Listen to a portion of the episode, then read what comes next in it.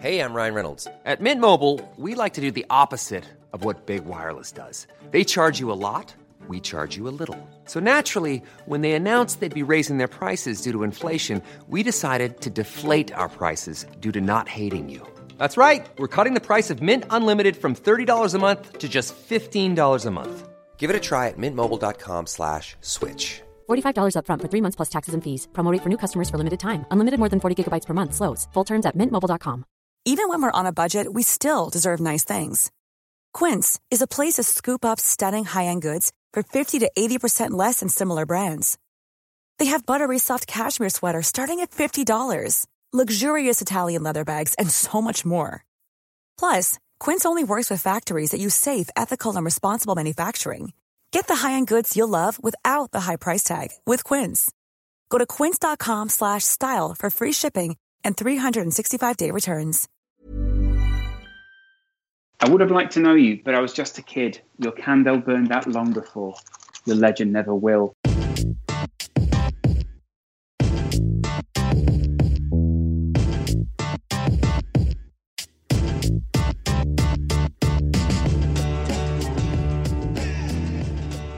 It is Monday, which means it's time for the Front Three Weekend Review with me, Adam Boltwood, the one and only Lawrence McKenna, Good to have you. and the man, the myth, the legend that is Chris Heneage. Nice to be here. Oh, nice to have you here. There's so much to talk about from this weekend, guys. We're going to be reviewing the Premier League action, including Liverpool's draw with Chelsea, Spurs dropping more points at home against West Brom, and Newcastle being hammered at St James's Park by Watford. We're also going to be talking to Serie A correspondent from the Sportsman, Chloe Beresford, about AC Milan, who have sacked their manager Vincenzo Montella and hired club legend Gennaro Gattuso. What could possibly go wrong there? And finally, in part three, we'll be discussing some of the other big moments from around Europe this weekend, including Lionel Messi's ghost goal from this weekend that denied Barcelona victory against Valencia. Uh, we'll also be talking Borussia Dortmund's capitulation, surrendering a four-goal lead uh, half time to Schalke to draw 4 all and what that means for manager Peter Bosz. And finally, Patrick Kluivert's son. Turns out he's quite good at football. We'll talk about that later on. But first, And of course, Gary Megson. Megson must be Megson. and we'll be talking about Megson and banter and all that good stuff. But we've got to start, Lawrence, with Liverpool. The big game this weekend. They welcomed Chelsea to Anfield. One all in the end. Was that a fair result, do you think, on the balance of play? I think Chelsea um, and Liverpool didn't create enough clear-cut chances for either team to really feel um, like they dominated the game. Uh, Conte in the post-match was saying how he thought that Chelsea could have won it. That's possible. I think Liverpool um, can look very open, but I think maybe to the maybe to maybe to the coaches who are looking, they know exactly what their tactic is, and Conte will have known what areas he wanted Chelsea to get into. Um, I think he will have uh, identified that they could have scored more against Liverpool, but at the same time, I think Liverpool could also put more of their chances away. So one 0 is probably fair. I think overall, in terms of play, Chelsea looked much more um, cohesive as a side. I think they look much more defined in terms of roles, and you especially see this when Liverpool play. The, the teams who look incredibly well drilled, disciplined, and also have very well defined roles. Whereas it seems a lot more like Klopp is um, uh, able to maybe let Salah, Mane, or if Mane was playing the full full amount of time, um, and uh, you know the likes of Sturridge to roam, which at time leaves too much space, and the ball will go errant, or it's not quite right. So I think Liverpool can be just as upset for not winning the game because especially the way that they conceded the goal. I mean, to watch a ball sail sail over Simon Mignolet Yeah. after it was supposed to be a Schross. It's definitely a cross, wasn't it? There's no way it was. I mean, you Yeah, he, after the game he looked surprised. Yeah, as we all did. As we all did. Yeah. Uh, Yeah, It's interesting what Lawrence is saying there, Chris. I mean, uh, Chelsea, they seem to be setting up in this this three five one one formation, especially in the big games away from home. Obviously, defensively solid, but didn't really trouble Liverpool as it did West Brom uh, the previous week in the Premier League. Do you think maybe, just as we criticised Mourinho for perhaps not being aggressive enough in attacking Liverpool's frailties, do you think uh, you could level the same accusation at Conte in this game? No, I thought I thought from from what I saw the game, I thought it just moved at such a frenetic pace that it was hard to, to generate any real rhythm. Um, I th- I think to go to, to Liverpool in the first place I don't know if the onus is on you to try and win the game. I think that for that reason, a, a draw is, is a fairly decent-ish result um, when you consider how they played as well. I don't I don't think they intended to to go and uh, draw the game. I think they they wanted to try and suck Liverpool in, which is a, a, a sizable difference to, to what others have done. Um, and yeah, I just think when you looked at the speed of Liverpool and the then the speed of Chelsea alongside it, it, it to me it seemed like it was it was just too difficult to even generate anything that felt even remotely uh, intricate.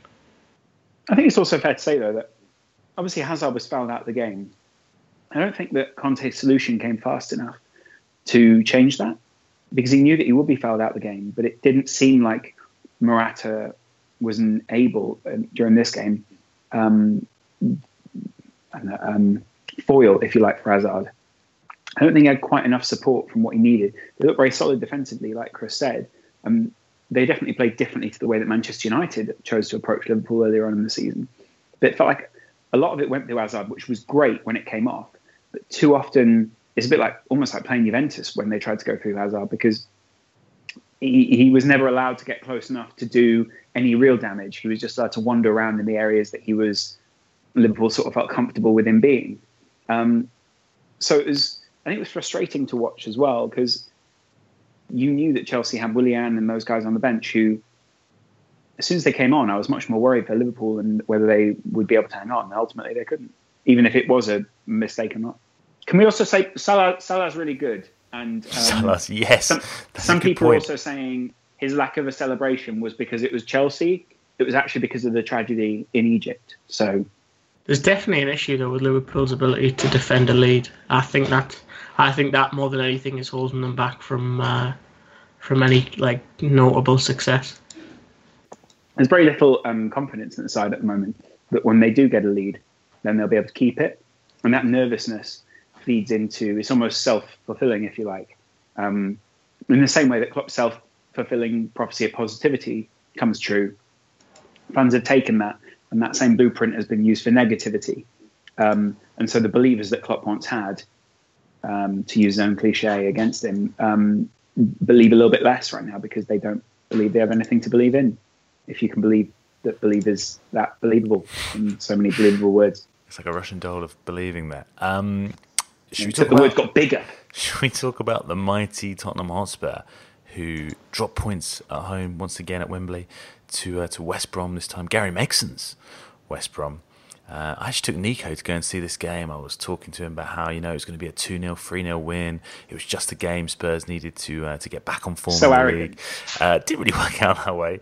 Uh, walked in to the stadium as uh, Salomon Rondon was scoring that opener. Did Spurs... it go like you did? Were you like, yeah, we don't even need to turn up on time. This one's an easy three. It's fine. I sort, of, I sort of underestimated the uh, the time it would take to get to the stadium with Nico, uh, who was obviously visiting London this week. Um, he's, he's, he's got like a little walking stick, hasn't he? Because he, he did his was it his ACL that he did? ACL, yeah. Yeah. So the the walking stick, I didn't really compensate for that at the time it, it takes to walk from Wembley Park Tube Station to the actual stadium itself. So we missed essentially the first goal. Heard a cheer and assumed Spurs had scored, but uh, no, it was actually West Brom. But was like, yes, can't believe. Oh, for fuck's sake. Which of course was the worst possible thing because uh, you know Spurs have struggled this season to break down teams who come and sit deep. Uh, teams uh, Spurs would be expected to be at home at least, like Burnley, who are obviously playing very well this season, uh, Swansea as well. Um, and it's something that, you know, there was a lot made last week about how Spurs have failed to pick up points away against the top six.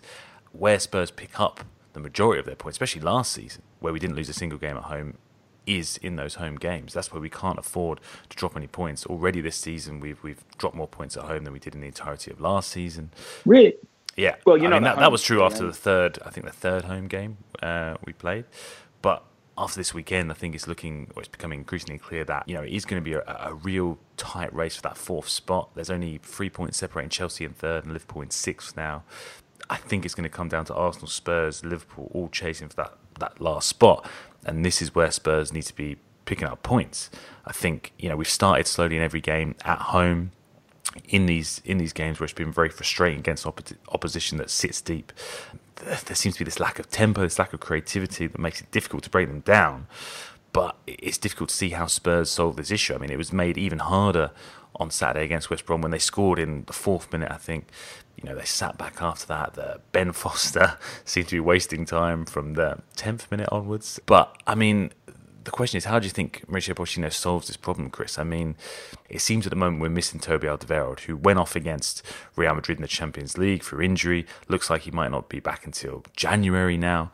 Uh, I don't think it's any coincidence that in the last four league games, Spurs have only taken a possible four points from 12 available. They do seem to be missing him, not only missing the defensive solidity, considering we've conceded in all four of our last four games when we'd conceded zero in the four games preceding that but also uh, the creativity, the bringing the ball out from the back, that that element that you give Spurs.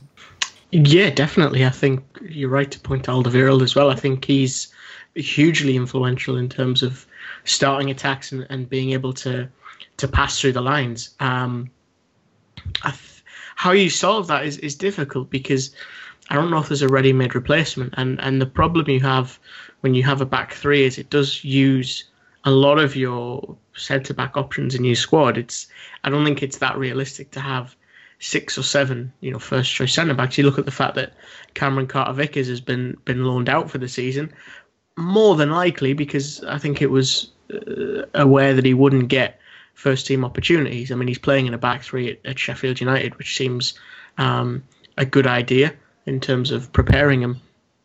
But I think in terms of a change I have to confess, there's there's nothing that really jumps out to me as as obvious to do. Mm. Um, a, a, back four would would really nullify the the influence of fullbacks. Realistically, it might give them a little bit more um, structure, perhaps. Um, but I think yeah, the the key thing for me is is I do feel like they miss that influencer in the final third. I don't necessarily think this is is something that's wrong with the defense. I think it's someone where I look at, say, Richarlison, for example, and I, and I can't help but feel a player like him who's willing to be direct, who's willing to be aggressive, uh, could really be a, an influence for, for Spurs because I, I like Son. I think he has that running in him, but I think he's better on the counter attack. Whereas mm. if, if you've got a, a fullback standing you up, Richarlison's willing to go at him. I don't know if, if Son and, and the members of that squad really are, bar Eric Lamela, who at this precise moment is is no more guaranteed than the snow at Christmas. he's supposed to be back in contention, Eric Lamela, for the uh, the game at Leicester on Tuesday night, but we'll we'll see about that. As long I mean, as he's good in training. Yeah. Uh, Pochettino did come out after the game. He seemed keen to point out that Spurs have got the same number of points as last season at this stage. While obviously they they and topped... we fin- we didn't we didn't win last season either. Yeah, but I, I just think that as I said, I feel like it's becoming clear that it's going to be a race for the top four spot for Spurs, and we can't really afford to to drop these points at home, at Wembley, I should say. Adam, um, do do you think? Uh, I mean, it's it's clear that um, they're not quite as powerful as they want to be. I think uh, they want to, you know, the description that we gave them in the documentary and the kind of football they wanted was to be a bit more, maybe a bit more controlling against a team like West Brom. Mm. Um, and able to move West Brom around a little bit better. And I think that's where maybe, like Chris is saying, a player like Son doesn't quite do that. Yeah, um, it was it was frustrating. Son was probably Spurs' best attacking outlet in that first half. Uh, he seemed to get a lot of space down the left hand side when it switched to this four at the back, and, and Son was pushed out wide on the left as opposed to sort of a, a central position. He did seem more threatening there, but there have been these these questions over Pochettino's team selection at home. I'm not 100% sure I agree with them, but you know, there's obviously the situation going on with Danny Rose at the moment. He was completely left out of the squad for Saturday's game. Um, Serge Aurier as well, who's left on the bench. Um, you know, his performances this season have either been incredibly impressive or questionable. But a lot of people wanted to see him start over Kieran Trippier just to give that extra dimension on on the in the wing back position. It's frustrating. I think there is this real lack of tempo when we're playing at home, and as you say, that ability to to pass the ball with pace, to move West Brom around, to to pull them out of position, we didn't really do enough uh, on the ball to do that, to force those opportunities to break them down. And in the end, uh, West Brom could have won it towards the end of the game as Spurs were sort of pushing forward, looking for that that winner. West Brom had two great chances towards the end, so it is a worry, um, and I think it does sort of crystallise over the past few weeks, the form for Spurs, as I said, four points from a possible 12. Uh, they've lost two, drawn one, won just one game there. It does. Uh, it does create those worries, and I know there was this sense that oh, the the idea of the Wembley curse has gone. You know, it was all rubbish after we beat Liverpool. But I think the question is is more uh, complicated than that. Yes, we beat Liverpool, but because they played into Spurs' hands, I think when we're playing against these teams, even when we beat Palace, even when we beat uh, Bournemouth at home, it was only by one solid goal, one single goal, I should say. So I think there are those issues there, and I think Pochettino needs to find the solutions sooner rather than later because we've got Brighton and Stoke at home at Wembley before the year is out, which uh, which could cause questions as well, and you know we could drop more points in this race for the top four. But we'll see what happens. Uh, Leicester on Tuesday night. Do, do you? Uh, yeah, I mean Leicester Tuesday night. That's a good chance, but you need to pay your you need to pay your squad more than two frogs and a conker. This this is what I'm really mystified by. Chris, you liked this post, and I hadn't seen it. Gary Megson has said some of the weirdest shit. Um, what, what, he, he what might have mastermind. He said he masterminded this. He masterminded it right, and it was very very clever. Let me bring, I'll bring up the doc that I pasted it into. Um, but he also keeps using the phrase two frogs and a conker. Two dead frogs and a conker. What does that mean? Well, I think, Chris, it's in reference to um, payment. So there's a few contexts here because he said some very weird shit in the past. So he says, uh, maybe make some post-match quip about bringing Kevin Cooper to Edgeley Park for two dead frogs and a conker had some feeling behind it. He then talks about uh, we were paying him two dead frogs and a conker. Um, I'm going to trapeze around. I'm not going. Sorry, I'm not going to traipse around the country uh, for two dead frogs and a conker each week. He's really obsessed with two dead frogs in a conker.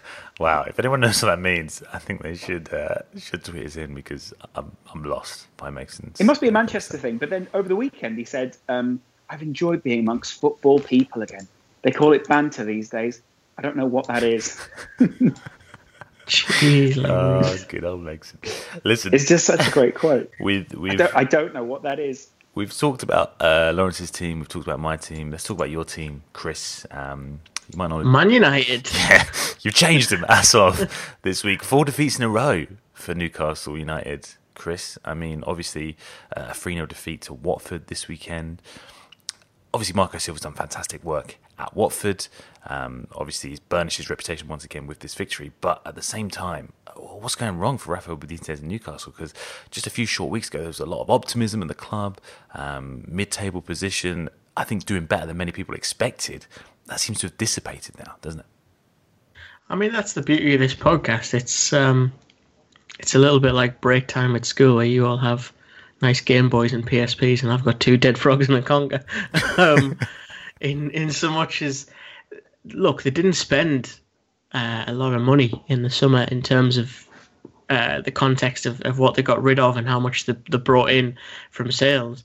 And it's it's meant that the squad is actually quite shallow. It doesn't have a lot of options, and then a lot of its first choice options are championship players adjusting to the Premier League. But there are a lot of players who don't. And and what I was saying to to you before, Adam, before we started recording was it, it's not necessarily that Rafa Benitez hasn't made bad transfer deals. That is a, a true statement. You look at Achraf Lazaar is is not the greatest. I don't think Javi Manquillo is that good either. But then you have to add in the fact that his margin for error is smaller than any other Premier League manager because he hasn't got a lot of money. And it's easy to turn around at the same time and say, well, you know, that's just the way it is that would be acceptable if that was the financial situation the club were in. They could spend more money. They have the um, the means with which to do so, but the owner chooses not to do so. And I think that's where the frustration emanates from. Um, because if it was to draw a comparison like Sunderland, who, to be frank, just don't have any more money to spend, then you can can almost accept that and say, well, you know what, this is the consequence for years worth of actions. But Newcastle really haven't spent a huge sum um, contextually, obviously, in, in a transfer net spend for a long, long time under Ashley, and and that's the problem is that you you come up against a team like Watford, who again I wouldn't say spent a huge sum either, but they didn't have huge outgoings, um, and they were able to pay good money for good players like Andre Gray, um, you know, like Richarlison. It makes their job much easier and it allows someone like Silva to have a balanced squad with a bit of depth to it. So on Saturday he could bring on Etienne Capoue, Roberto Pereyra, just two examples of the type of quality player that Newcastle don't have, um, and it means furthermore that it limits the options that, that Benitez has. He he named a four four two at the weekend, but that honestly I think he got that really wrong because Diame and Shelvey weren't, weren't going to provide any kind of defensive cover. Um, in fact, there was a, a, real lacking of industry on on the team as a whole, and that was quite disappointing because that's not usually what you associate with with Newcastle uh, under Benitez. But the fact that he can only really go four four two or four two three one, it, it makes it hard to be adaptable. Now he can be stubborn, so I'm I'm not letting him off with that one. That you know, if he had more players, he would be uh, a lot more pragmatic. But at the same time, you know, I I just think they're in such a difficult position because the strikers aren't good enough. Um, n- none of their strikers have proved uh, consistent in the top flight. Uh, the the best midfielder from last season, Matt Ritchie, has never looked consistent in the Premier League yet, and so it paints them into a very narrow alleyway. That really, if we're sitting here January first and Newcastle have twenty five to thirty points, I will be absolutely delighted. Um, and I think that's where the fans' frustration emanates from. Is that again, this should be a lot easier than it is. Not because they're Newcastle or anything grandiosely stupid like that, but purely because they've got money, but he doesn't want to spend it, and it's it's another needless risk. I think that's what I should have just said to sum it up. It's another needless risk Mike Ashley's taken, and he didn't have to obviously there's them short-term worries you've spoken of, Chris, but perhaps in the long term, more worrying is the fact that the takeover deal for the club seems to have stalled. Have we have we heard anything about that? Have we got any updates? Well, the thing is, if, if for anyone that's even you know come close to this kind of thing before, um, these things take time and a lot of time because you really do have to examine every nook and cranny, cross every T and dot every single I. And the, the, the best way to articulate that is PCP and Amanda Staveley asked for 27 years worth of club accounts. Um, and they will, as a financial institution, be incredibly diligent about the way that they go about this, which is is stark comparison to Ashley, who didn't even check the books when he bought the place. Um, at the same time, they want to get it for what they feel is a price that will maximize any potential profit they can make or, or you know for the, the least amount. It's a business at the end of the day. At the same time ashley wants to maximize his profit. And he's been known to be for want of a better term a bastard of a negotiator. He will happily walk away from the table if if it's not what he wants. The problem is i think actually he does want to sell. I think he wants out. I think he's a bit tired of of this and the stress and the difficulty and the the the constantly needing to um work really hard for even just a little modicum of profit. Um, and I think that plays into Staveley's hands a little bit. The good thing is she's facilitated club purchases before, as I wrote for, for Yahoo this week. Um, so I think it will get done, hopefully by Christmas, because January is a big month for them in terms of what they do. And I think if they could give Benitez 30, 40 million pounds, it will just allay a lot of fears. Um, and so, yeah, I, th- I think it'll take a while. But like I say, as I wrote for Yahoo, for me, I think this sale is less about a business transaction and it's more more an exorcism of um, the, the, toxicity that's been allowed to proliferate under Mike Ashley. Hmm. Yeah, the Financial Times reporting that a, a second bid is expected, but uh, any deal unlikely to happen before Christmas. So we'll see what happens there. Um, we should talk about Everton, Lawrence. Um, the shambles continues. They lost four one to Southampton yeah. this week uh, following on from a 5 1 defeat to Atalanta in the week. So, yeah, just the nine goals conceded in one week for. I'm just lighting some candles. Is that, is that all right? Can you hear it okay? Yeah, go, go for it, mate. You, you do you. You do what you got to do. Um, but please still do talk to us about this situation. Obviously, the uh, the indecision and uncertainty over the new manager uh, certainly hasn't done the club any favours it's almost certain now that David Unsworth is David Dunsworth. Uh, and the reports today are that Big Sam, they're going to reopen talks with Big Sam, the Everton owners. Um, a few weeks ago, we heard that Big Sam wasn't too impressed by the overtures that was made by uh, Farhad Moshiri. He didn't feel wanted enough. Um, but clearly, they're going to do whatever it takes now to get him back in, given that Everton are two points above the relegation zone is Big Sam or nothing? I mean, nothing is certainly a, an option. Um, I mean, yeah, I, see what's I see. There's a real issue Everton. That, sorry, there's a real issue Everton um, that they. I think they thought that they were maybe a better prospect, or uh, maybe they thought they thought that the it was quite toxic, maybe in the dressing room, and so got rid of obviously Koeman, um, and then it's just sort of gotten worse since then.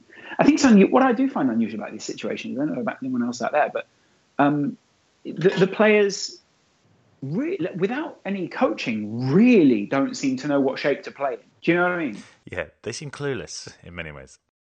Yeah, but that's weird, isn't it? I mean, these are some experienced players out there who are, you know, even if they're, even if you're in the under 18s. Yeah, they should have a baseline of knowledge and uh, tactical awareness. You should have a, ba- I mean, you should have a baseline of roughly where you're meant to stand on the pitch. You know what I mean? Seemingly not. I mean, seemingly not. The thing is, the thing is, I can't help but feel this is pretty catastrophic mismanagement because I mean it's something we criticise clubs for a lot.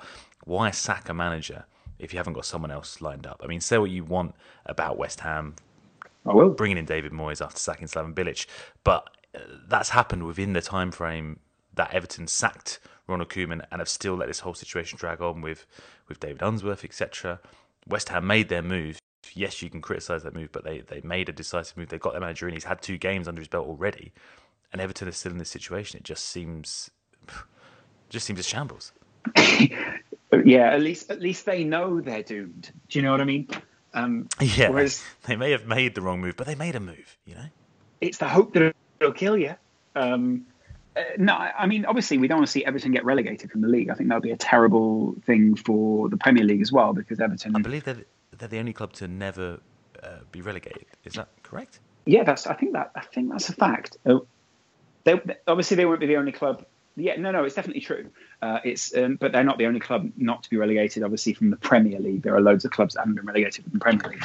Um, but as we know with Leeds, no club is too big to go down. The issue is this. I mean, there, I guess there are there are miniature parallels, but not really. Um, but there was, you know, Everton have got this new investment. There was fresh hope. There's all, you know, there's all of the great things that you'd hope to see they would allow them to compete with the top teams. And out of nowhere, it well, not out of nowhere. I think a lot of people predicted this wouldn't go well. Um, we've seen a lot of uh, very silly decisions made in a short space of time, and no one seems to be putting the brakes on that, which I just I find really unusual.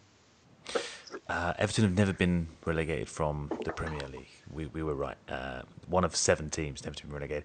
You know who else has never been relegated from the Premier League? Big Sam, Chris. Uh, is Big Sam the man to save Everton?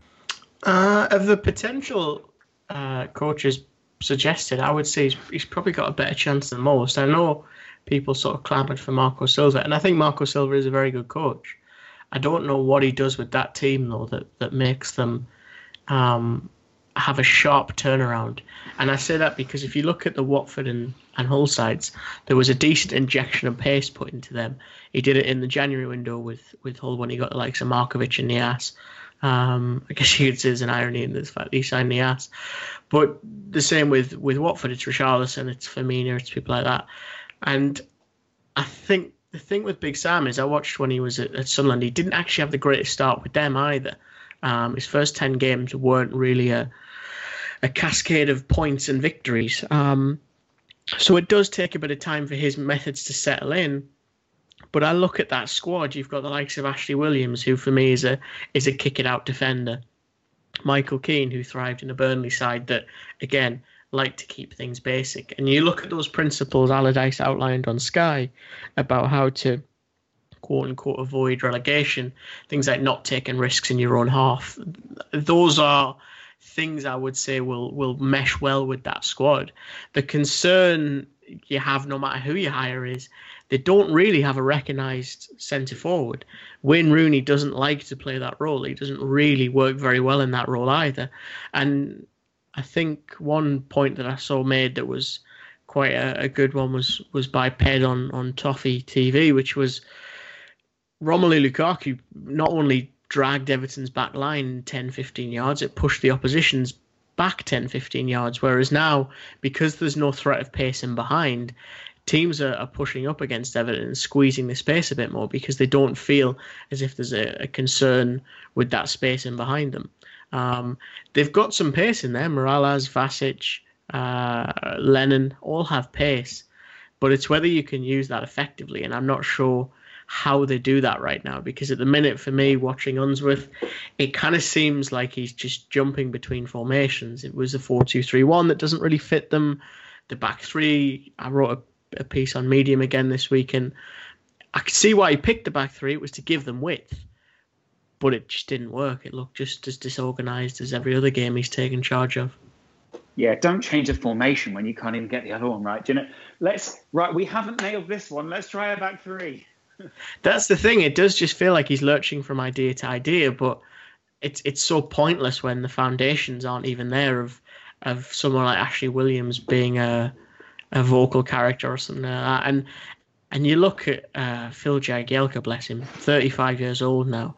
He looks every day of that 35 years old. And and if you looked at the the take on map for Southampton, they just went down that right side every single time because they Incredible, knew yeah. Lennon is a right wing back, is is not his favourite position, and Jagielka's got no real legs on him anymore. That's a huge problem, I think, for those guys. Is that it, I mean, you see how important mentality and instilling that mentality is to a squad, because how quickly that's fallen apart is a stunt. Is it's amazing, really. Even even this short run of games, it's possible to turn that around, obviously, because easy come, easy go, I suppose. But um, it still must be very unusual to feel that way as a club, um, and, And then see all that investment go the other way. and that was the problem with the summer window, and we and we talked about it at the time. Is that yeah, okay, you can sign Sigurdsson and all this. The Sigurdsson deal in isolation looked bad. The Klaassen deal again in isolation looked bad, and I'm sure Walsh is getting a lot of pelters for it.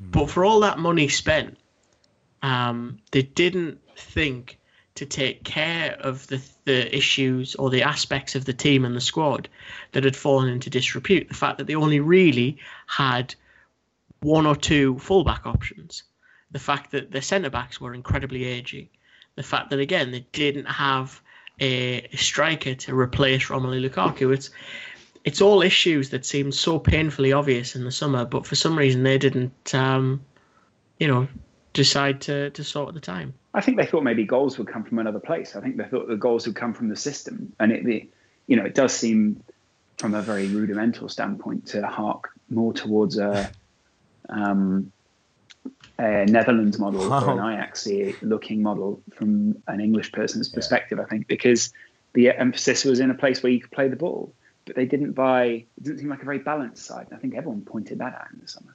Shall we finish up our Premier League talking points by mentioning Swansea, who drew nil nil at home to Bournemouth? They stopped the rot, stopped a fifth successive defeat, but things looking pretty bleak for the Swans at the moment. Chris, uh, they're currently just one point above uh, bottom place with nine for the season. Uh, Paul Clement under pressure. I mean, every team around him, the five teams, the bottom five teams have sacked their manager apart from Swansea. Uh, How long do you think Clement's got in this job? As my dad said at the weekend, Paul Clement looks like a car salesman, and that's not a good thing. Um, to to me, watching them, I just don't see what they're trying to do. I don't I don't understand the idea. Um, you look at, and I think it's best typified by Renato Sanches, who for me is getting pelters every week, and and it's that wonderful thing that Robbie Savage and, and Tim Sherwood have been thrown out about. You know, if it was a Swansea youth team player, he'd never get back in the team. Great. Brutal. The the problem people like Sanches have is they come into this team and they don't really know. That's What, such a stupid point, by the way. It's such an amazingly stupid point. It's yeah, like- like If Ronaldo hasn't, Ronaldo has barely scored many this season, and you know he's, he looked a little bit off it. Well, if he was a Swansea youth player, he wouldn't get back in the team. Well, no, That's- of course, we wouldn't have the expectation. it's just an, an empty platitude. It's you know what I mean, like Not from Robbie Savage. just you know, why not film it in black and white and read it off your phone? It'd be more interesting then. Like it, Tune into BT next week. It's just a, the the problem is Sanches is is not a terrible player. He really isn't. And and I've been watching some of his Benfica games from from way back when and seeing kind of what made him such an influential player. And it's the fact that he was carrying the ball first and foremost and using his athleticism. I don't see him being able to do that in this Swansea side. And it, and again, it feels fitting that we go from Everton to Swansea because they have a similar issue where their summer spending seemed incredibly lopsided and ignorant to previous issues. So they bring in Tammy Abraham, who, again, may become a fantastic forward, but has done nothing to prove himself in the Premier League. So if that goes south at any point, go who are you relying on after that to get your goals? It's guys like McBurnie and, and people that again have even less pedigree than than Abraham does. And I think it, it for me it feels like such a drastic departure from the Swansea that we know, who were planners, who were meticulous in their detail. And now I look at this coach who, again, when he came in, yep, they won games. You know, the January transfer window seemed to be ideal.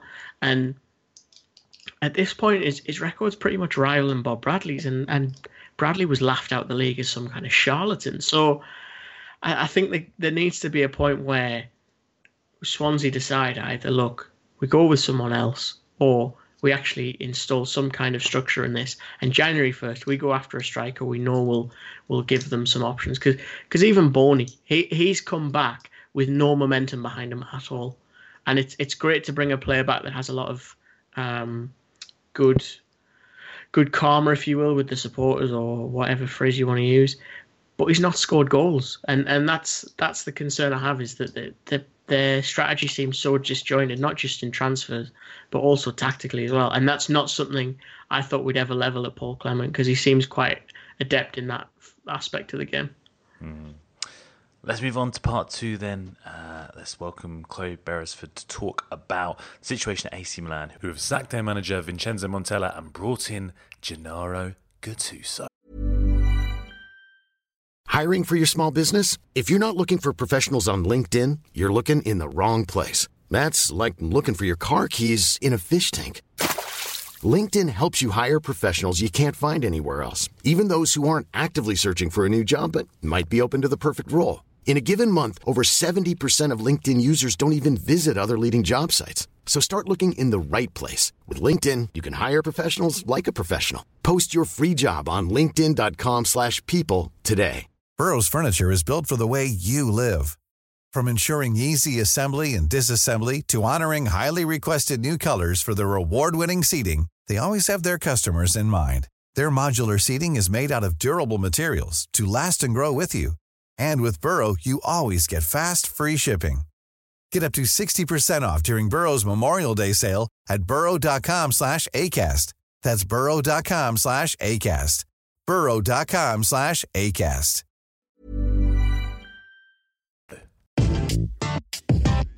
So we're now joined by Chloe Beresford, the Serie A correspondent for The Sportsman. Chloe, welcome to the front three. Thanks for having me on. Thanks for coming on. We're here, of course, to talk about AC Milan, Chloe. They've sacked Vincenzo Montella and appointed club legend Gennaro Gattuso as his successor. Let's talk Montella first. He impressed last season, of course, but this season his Milan side have been a real disappointment, with this weekend's nil-nil draw with Genoa proving to be the final straw after a string of disappointing results, Chloe? Yeah, um, it's actually the uh, fourth nil um, when they haven't scored at San Siro uh, in terms of league games. So I think the fans there have really voiced their frustration at not scoring. Um, and I think, you know, you can sometimes tell with managers when they um, do their post-match interviews when they're sort of when they're done really and when they can't they're not going to be able to turn things around. And the things he was sort of saying you know every week was like well you know we played well and and uh, you know we, we were improving. And it, you know he just he just didn't seem to have he couldn't admit where we're going wrong and he didn't seem to have any ideas as to how he could how he could pull them out of the mire really um, and it just seemed like I didn't expect them to do it that soon, but it, it was definitely coming. Mm, I mean, they pulled the trigger there, as you said, because he, he didn't seem to have the answers. He simply didn't get the best out of this team this season, a team in which I think over £200 million was invested this summer. Is it fair to say that AC Milan fans are entitled to expect more than an 11th place as it is now with over a third of the season gone? Um, I think I think uh, entitled is is is the op- optimum word there really because you you can't just throw money at a team and and just expect them to win. I mean, obviously AC Milan have such um, you know su- such a great history. Mm. But recently, because things have gone so wrong, uh, you, you, you know it's like building a house on sand. There's n- there's nothing. There's no foundations. Yeah. Um, and Montella was you know he was working well last season on a very tight budget whilst this uh, takeover was going through, and then all of a sudden it's turned on its head in the summer. They, they've splashed the cash and they, he's suddenly expected to create a team with all these new players. And, you know, sides that have had great investment uh, in the past, it, it's, it's taken them a long time to, to get where they want to be. You can't, you can't just throw money at it and, and expect it to work. It's just, it's just not realistic. Where do you think it went wrong from this season in terms of on the pitch then? I mean, you're talking there about how it's four games without a goal at the San Siro. Is it in a more attacking sense where he, he sort of failed to find any fluency there? I mean, where did it sort of go wrong for him this season? Um, I think I think they've had defensive troubles. They've brought in um, Bonucci from Juventus, who was mm. obviously a fantastic signing, but he struggled to replicate the form that he showed um, at Juventus, and there've been a lot of mistakes and, and bad errors that are so uncharacteristic of him. Um, but also up front, they, they brought Nikola Kalinic in from Fiorentina, and he, he's a striker that has proved that he can't score without great service. He's you know he's is an in the box sort of striker that needs needs to be laid on a plate, and they've not been really creating that for him.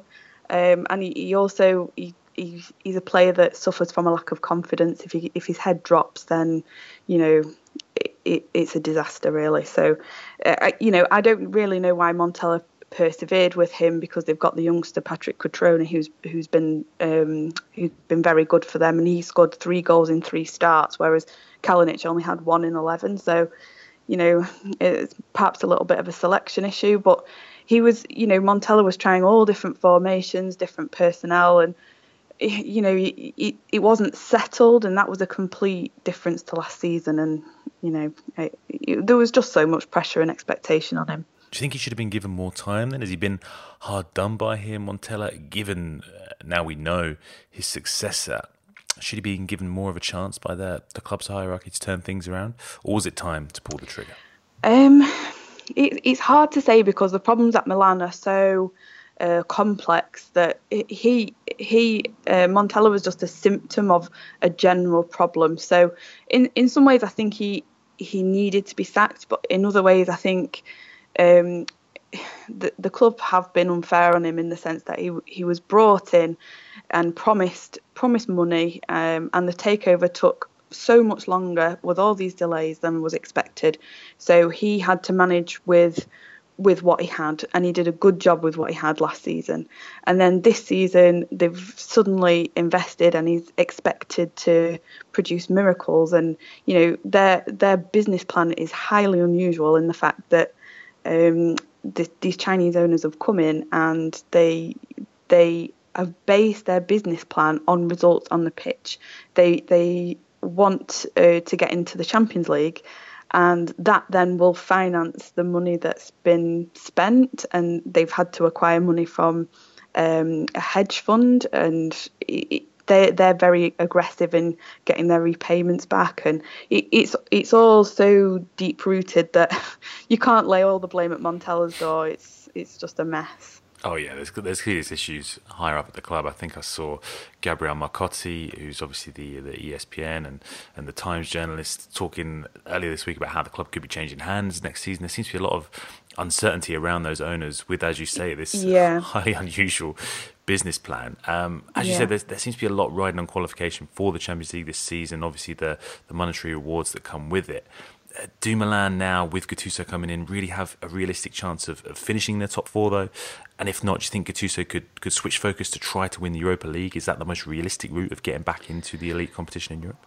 Yeah, I really can't see them um, qualifying for the Champions League through the league. You know, obviously you've got um, Juventus, Napoli, Roma, uh, who are very strong, and and this year Inter have really really improved under Luciano Spalletti. Uh, and then you've got Lazio and Sampdoria knocking on the door as well. And I think all of those sides are head and shoulders above Milan at the moment. And I don't think it's something that can be turned around by just just bringing in somebody else. You know, he may he may be a club legend, but he's not really uh, got the experience manager, managerially. Um, I, I just I just don't see it.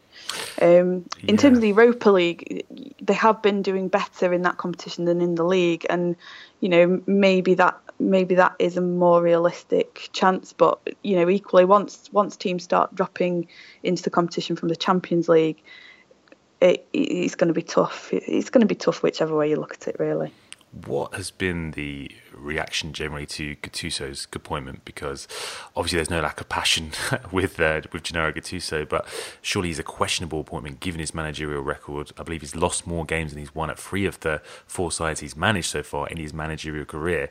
He's going to have his work out to prove he's the man for the job, isn't he? Yeah, I would think so.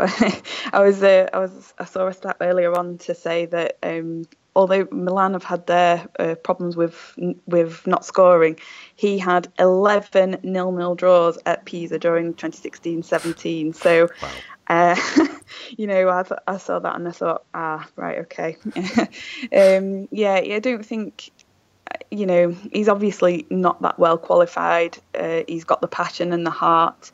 Um, you know, he, he might be able to improve the fortunes, but I don't think he's a long term. Mm. I don't think he's a long term um, appointment at all. I think they'll look to to bring somebody in, but you know, at the end of the season maybe. But you know, who who even knows who their owners are going to be mm. uh, by next season? It's all it's all up in the air. He, he he might he might be able to improve things in the short term, but I, I, doubt it.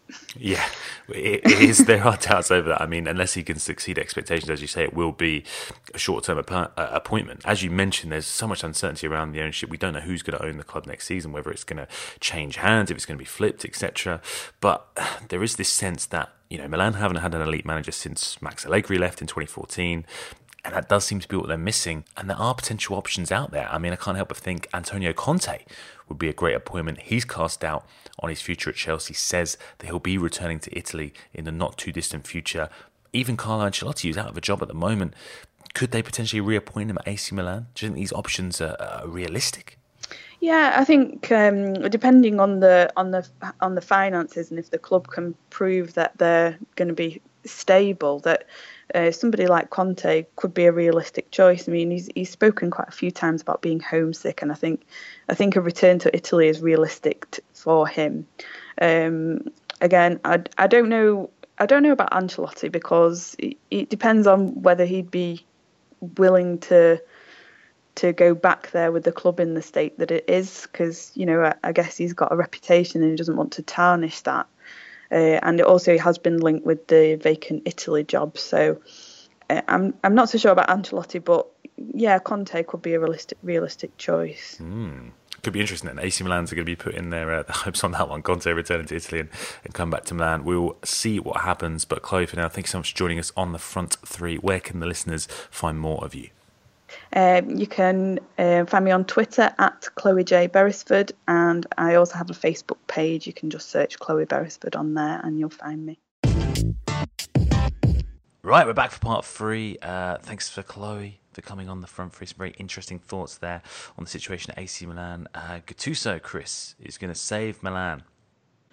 He'll, he'll give them uh, a good kick up the backside no matter what. I mean, that was there's the the press conference from his time. I think it was at OFI Crete or something like that um, in the Cypriot League, where he does just go nuts in a press conference. And the beauty of it is, obviously, the the journalists don't speak English and vice versa. He doesn't speak Cypriot or, or whatever the language is there. Apologies for not knowing. And so it's all done through a translator. Um, and even his English isn't the greatest, to be fair to him, So it's it's good, but it's not perfect. But it's um, it's all very hilarious to watch. He was at Pisa as well for a, while, and they had a bizarre record under him. They pretty much didn't score but didn't concede either. Um, and I think, look, he, he yeah, he loves the club, definitely. Um, I thought you were going to say two dead frogs in a conga. Um, he um, he clearly loves the club. The cons- the thing with this is, and I'm, it just to me it points to the fact that this club is a mess at the minute, and and the, the, let's be fair, the warning signs were there from the second that the owner couldn't get the funding very easily. Um, yes, you can spend money, buy Silva, you can buy Kessie and all this, and there was a lot of positive feelings around Milan in the summer. But at the same time, you look at say Inter, who were laughed at during the, the summer for some of their business, and they look on a much better footing to me. Um, because I think they've got a plan first and foremost. You know, they've got someone in Spalletti that, that knows what he's doing, that has worked in this kind of environment before, and and it, it's it's planned and it's meticulous. And I think that's that's when you should Yeah, always that's what it worry as a football fan when it doesn't feel like your club has a plan. And I think that's why I look at someone like Newcastle and I'm not hugely worried because I feel like Benitez does have a plan. He's planned for all of this, and so it's it's it's what Milan need more than anything. They don't need more big signings. They need someone with a uh, a vision that extends past next week and next month. Conte, Conte, Conte. Oh yeah, that'd be a great appointment. Uh, what else do we have this weekend? We saw uh, Barcelona got a, uh, a late point against Valencia, one all in the end. Probably should have probably should have won it. Uh, the ghost goal. It was another famous ghost goal. Lionel Messi, uh, pretty much scoring in the thirtieth minute, um, but ruled out. La Liga is the only Big Five European league to not have uh, goal line technology. So um, yeah, I think after that we'll, we'll we'll probably see that brought in next season. Um, uh, did you guys talk about Lionel Messi signing his new contract on Thursday's podcast? Was that after? Did that happen after? Was after. Been after, well, yeah. he's he's signed a new contract until 2021. Um, I believe he's got something like a, a 600 million buyout clause. I think it's 626 million Six pound twenty. Yeah, buyout clause. Um, Does it come with an accountant as well? yeah, it probably should. Yeah. Funnily enough, all these Barcelona players get into tax issues. Um, what, what do you make of this, Norris? Because I was a little bit surprised by this. I was starting to think that you know, um, as good as Barcelona are, are doing domestic this season, they are top of the league. They're four points clear of Valencia after that result of the weekend. I was just feeling like long term, maybe it was time for, for Messi to move on. I was thinking maybe there's something to this this reunion potential with Guardiola at Manchester City, prove himself in the Premier League. Looks like he's now going to be spending the rest of his career, uh, the remaining years of his career at Barcelona. Do you think that's the, the right decision for him? as far as we know, I mean, he could. Um, Messi's still such a powerful player that if he wanted to leave, he could just um, say he wanted to leave. You know, there's nothing really. Uh, these obviously uh, a buyout clause basically is um, it, first of all, I think it's mandatory in certain countries, um, and then you also have to uh, acknowledge that I think it's you know you don't necessarily have to meet that. That can just be more of a guideline. Um, the player can still leave even if, if even if the club don't pay that. Um, so there is there's a lot more there. Uh, I think he wanted to. He, the ultimate aim is to be a, a one club man and to you know be part of that culture in the long term. I'd be interested to see. I, I part of me feels like Messi, Messi's obviously a great player, but I'm not sure if um, how much how much of what he wants to achieve is image, and how much of what he wants to achieve, how much of what he has achieved is is going to be achievable in post sort of in management speak as well. Because I I don't I don't know if Messi's the most inspirational figure, is what I'm saying. I, Um, yeah, I see what you're saying. do you know what I mean? Oh, he's definitely a very um, insular seeming uh, person. He's not the most outspoken. I just, I mean, it's no idea that Ken Early brought up on the Second Captains podcast, another great podcast last week. Um, basically, that uh, maybe Messi should leave Barcelona. Obviously, that hasn't happened, but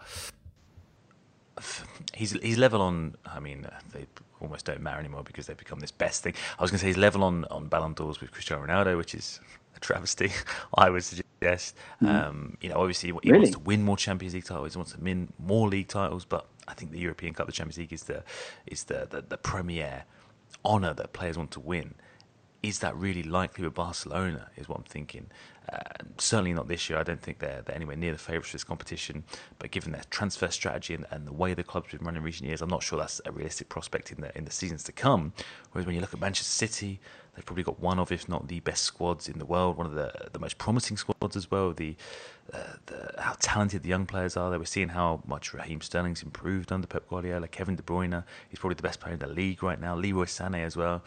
I just felt like if Messi moved to a club like that, he- he'd have more chances to win more Champions League titles and ultimately more Ballon d'Ors, which I think is is something that you know we give Cristiano Ronaldo criticism for focusing on those individual ones, but I think it is something that Messi cares about as, as well and wants to to win more of those to define his career and define his legacy.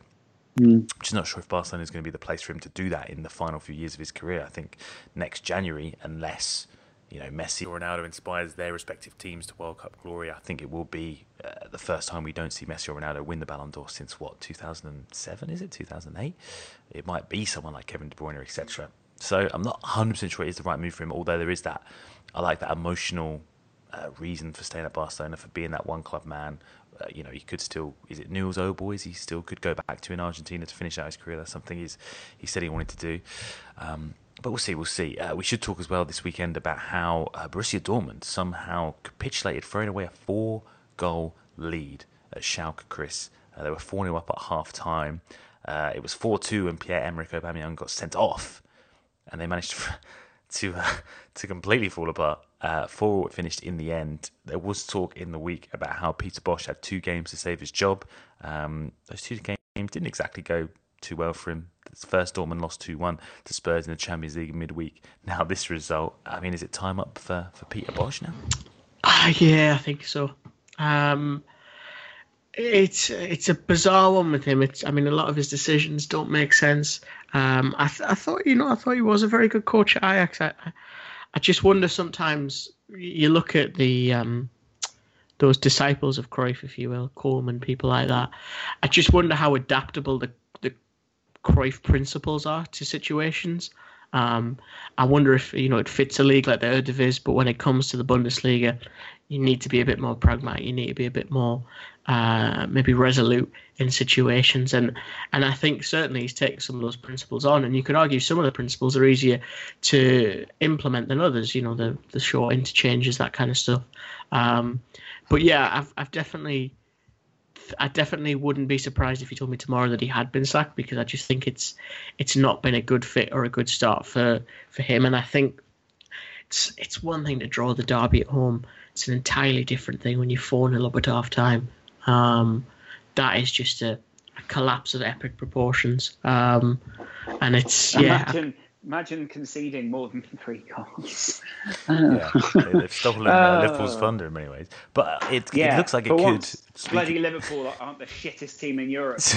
Speaking of Liverpool, though, I mean, it, it looks like it could be oh, time up, up for Pierre Emerick Aubameyang as well. This is good news for you, Lawrence. I mean, there's no, these it reports. Isn't. No one wants Pierre Emerick Aubameyang. Th- I mean, see no. Would you not like to see him? And then Peter Bosz came out after the game and, and blamed Aubameyang basically for that that sort of yeah. defeat, saying his Aubameyang has been the he's been public enemy number one mm. in, hmm. in Dortmund for a while because he's he seemed to have changed his demeanour. He's he's dressing more bling bling, as That's they said the on, on the continent. Um, I, I think it was uh, uh, James Horncastle who said this on the continent. He said that was it was part of the image change for him. Um, that he had high aspirations, that he'd been shopping himself around, and he was saying, you know, someone in China's big, big, big, big money for me. And then they said, "Well, go then." And he went, "Well, he's, he's disappeared up his own one of you guys would. End, is that what he's disappeared up his own yeah. uh, BAM, if you will. Yes, um, but you wouldn't like to see him at Liverpool. It looks like Dortmund could sell him in January you know, someone's going to come in for him. Could be like a cut price deal almost. I mean, despite those sort of off the pitch ego still, issues. Yeah, but it's still a cut price deal. Is is what 30 million, 40 million maybe? But Pierre Emerick Aubameyang, you're not tempted by that if you're Jurgen Klopp. I see someone who doesn't fix the problems that Liverpool have is the mm, problem. Yes. Um, and that I mean, as much as it's nice, you know, it's obviously lovely when you think, "Wow, we're going to get a great player," but um, you know, you think of previous maybe strikers who didn't quite fit what Liverpool needed at the time that have been there. Fernando Morientes, um, you know, Robbie Fowlery signing for Liverpool. Um, I'm trying to think of other strikers now uh, that have been bad at Liverpool. Um, just saying. I'm just saying. Ship out Sturridge on. Ship him out to West Ham in January. Bring Aubameyang in. That's not. It's not a bad little. Well, apparently, apparently Sturridge won't be allowed to leave because Liverpool don't want to um, spend in that area okay, um, yet. Anyway, and and but he's worried that he won't get enough game time to get on the plane to Brazil, uh, to Russia. Um, so we'll see, we'll see. See if he gets his wish. Let, us finish up by giving a uh, some kudos to uh, the son of Patrick Kluivert, Chris. Uh, Justin Kluivert scored a hat trick this weekend uh, in a 5 1 win over Roda JC for Ajax. Uh, the clip's doing the rounds, of course, because it's a fantastic hat trick for him. Um, turns out he's quite good at football. This guy, he's got the genes. You're wearing shorts. Yes, um, it was actually a really good hat trick as well. His, his touch, um, he, he, is a very different player to his dad. It's important to note that he's a, a, a winger first and foremost, and he's a quite a good dribbler, um, quite quick, quite good with the, the tricks and all of that stuff um, that the kids enjoy. Um, but yeah, he, he's part of quite a good generation. Yeah, well, um, that's K two. Um, good. K2, but it, he, mountain he's part of a very good generation at Ajax at the minute. You've got the likes of Onana, De Ligt, Donny, uh, Donny van der Beek. Uh, I'm trying to think who's the other one. Uh, Frenkie De Jong. That's that's who I'm thinking of.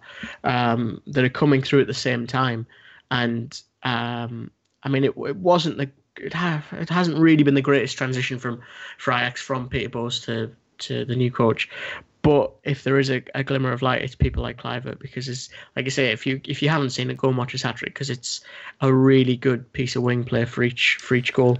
Well, that brings an end to this week's Front Three Weekend Review podcast, guys. Thanks so much for listening. We'll be back on Thursday with a, a wrap up of all the midweek Premier League action as well as a Q and A as always. Uh, until then, Chris, where can people find you? Is there any work you want to plug? Any writing? Yes, uh, Medium com. I do a couple of uh, thoughts from the weekend's Premier League action. Um, something to do. I've tried. Oh, yeah, I did read last week's one. I enjoyed that very much, so I look forward to reading this week's one. Uh, Lawrence, where can people find you? Uh, oh, great question. Um, Go, just go to the front three Twitter. Be lovely. Uh, at the front three, the numeral three. Of course. Yeah, guys, do go and follow that. Magnanimous in defeat. You can follow me at Adam Boltwood uh, on Twitter. Until Thursday, have a bloody great week.